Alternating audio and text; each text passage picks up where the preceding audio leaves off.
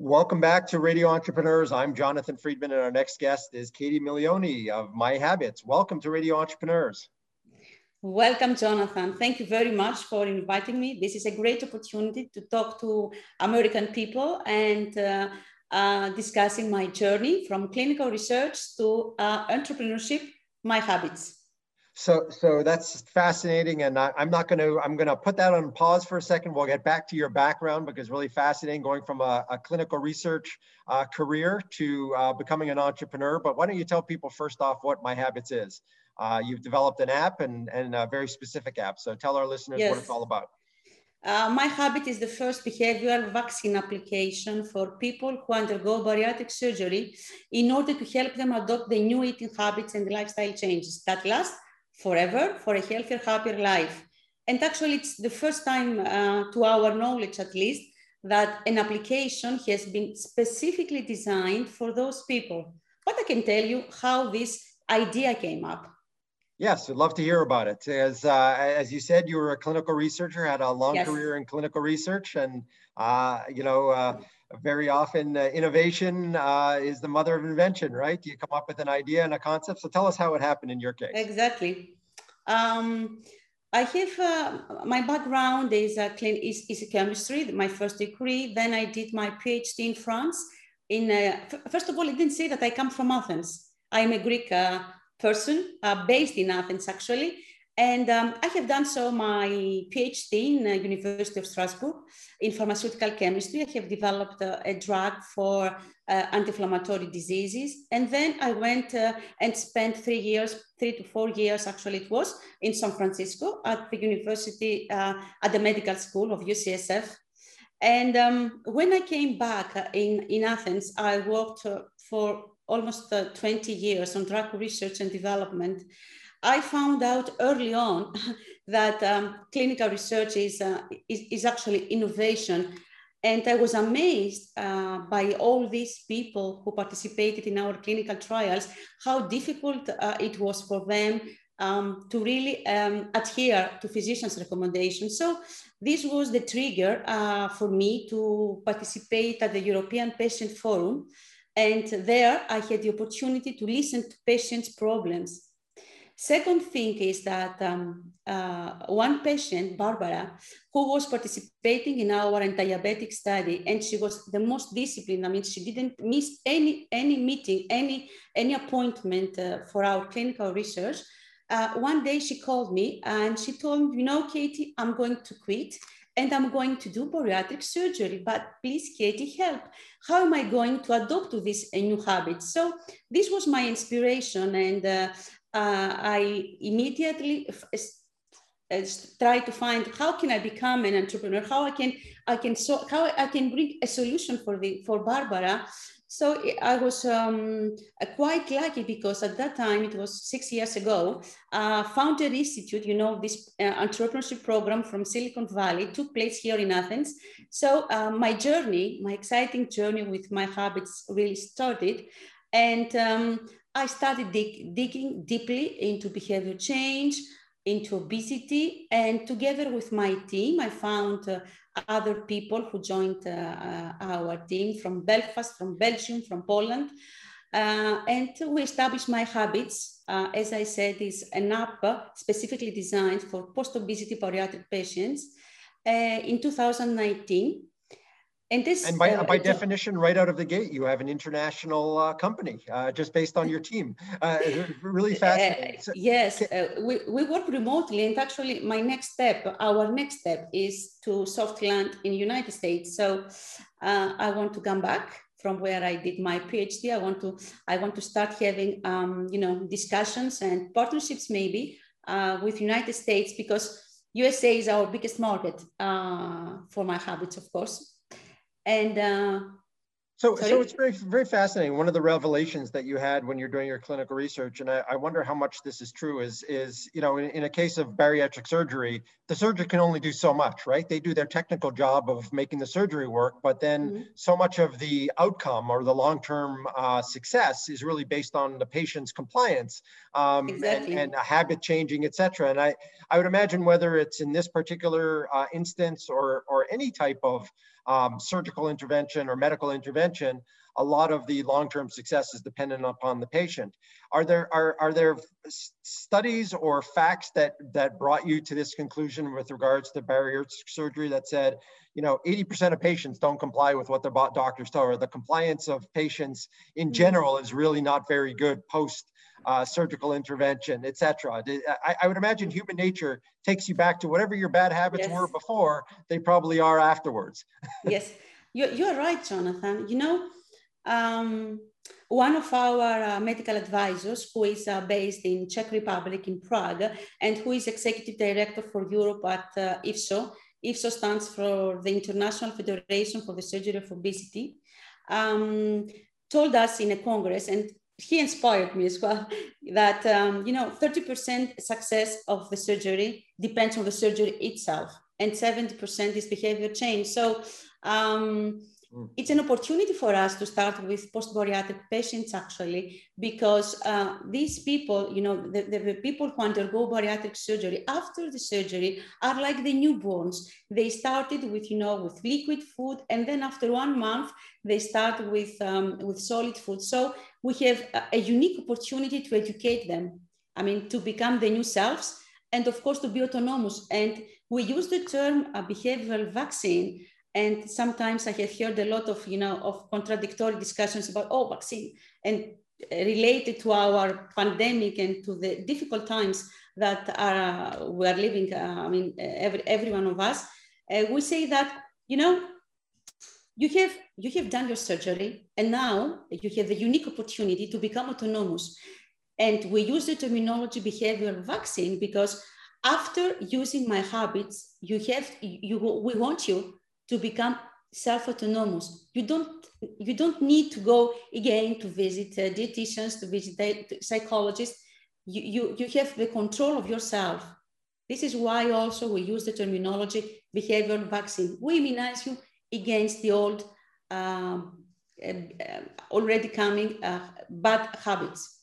So tell us about the pre- no, no, we understand. So tell us about the premise behind the um, the app itself. Um, is it is it a tool that, uh, as a, a post-surgical uh, candidate, I would utilize daily, hourly, uh, weekly? Is it setting up schedules? I mean, it's it's really about behavioral change. So I'd imagine repetition is key early on. Yes uh, as, as with any habits. But what is the vision for how somebody interacts um, with, with the app? And, and tell us a little bit about that life cycle, what it might look like for a patient.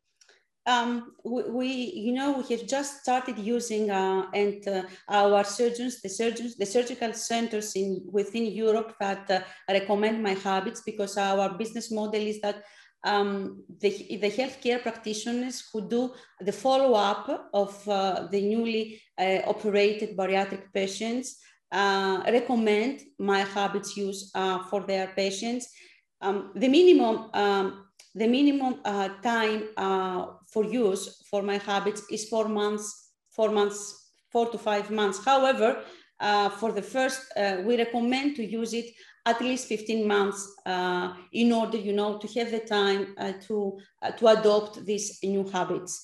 Of course, um, we are currently conducting a study at NHS at Imperial College, uh, which will give us also more evidence of how long um, my Habeats use has to be um, uh, better for, for this target audience. So you are going so to imagine over that period so, so, that period of time you're saying uh, after 15 months they should be ingrained habits that should stick with somebody uh, presumably through their life or hopefully through their life um, to be able to ad adopt that uh, behavioral change and become uh, lifelong habits essentially I, I, guess I guess I, I guess uh, you know maybe not a parallel, but I guess if if people are um, you know maybe a bad example, but uh, uh, uh, we're alcoholics and and and and and and didn't become you know what's that period of time? Are they always tempted for life, or is somebody tempted to slide back into into poor eating habits, or over a period of time do people really adopt those behavioral changes and and lead the lifestyle that you're looking to have them?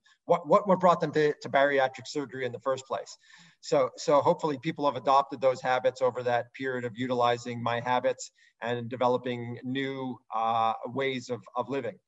Correct? That's yes. what you're looking for? Know, this uh, this target audience that we chose to uh, work uh, at least as a first step, they have to be um, followed up for the rest of their life. Actually, the recommendations of, of guidelines, international guidelines, are to be followed for their lifetime. So, hmm.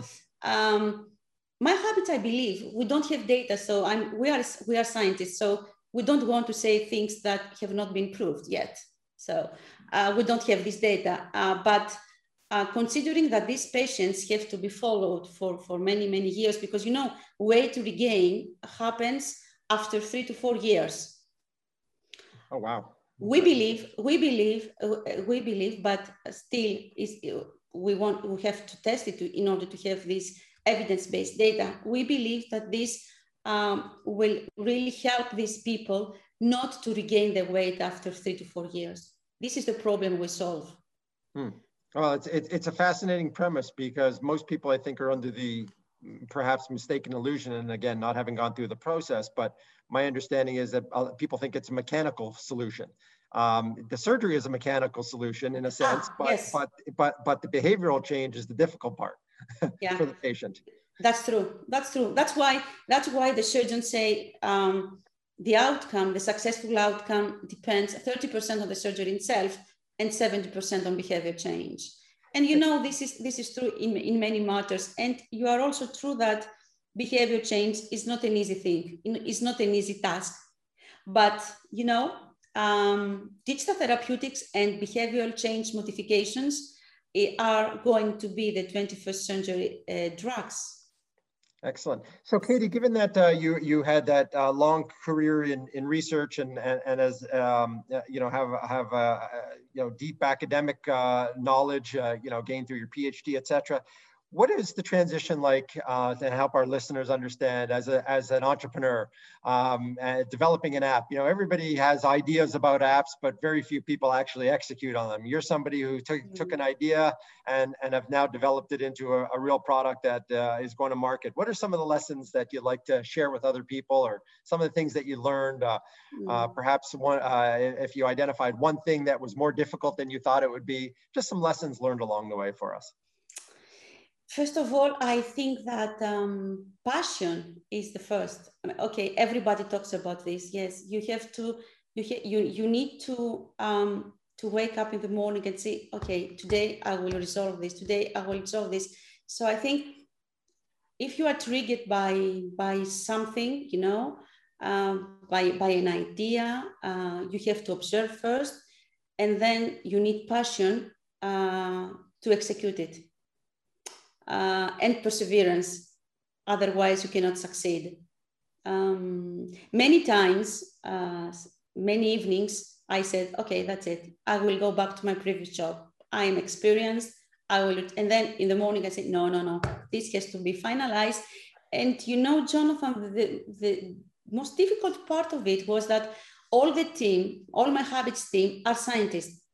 We don't have um, developers in our team, and this was my most difficult, um, uh, actually, uh, the obstacle in really uh, making the app available at, on Google Play and App Store.